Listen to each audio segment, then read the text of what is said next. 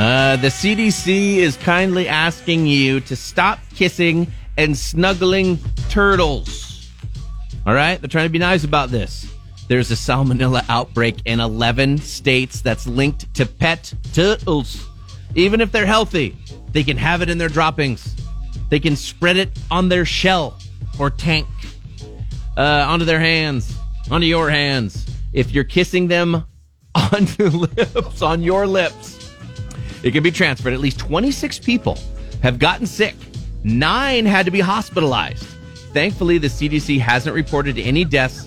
Uh, uh, fun fact small turtles and baby turtles tend to be the biggest drivers of these outbreaks.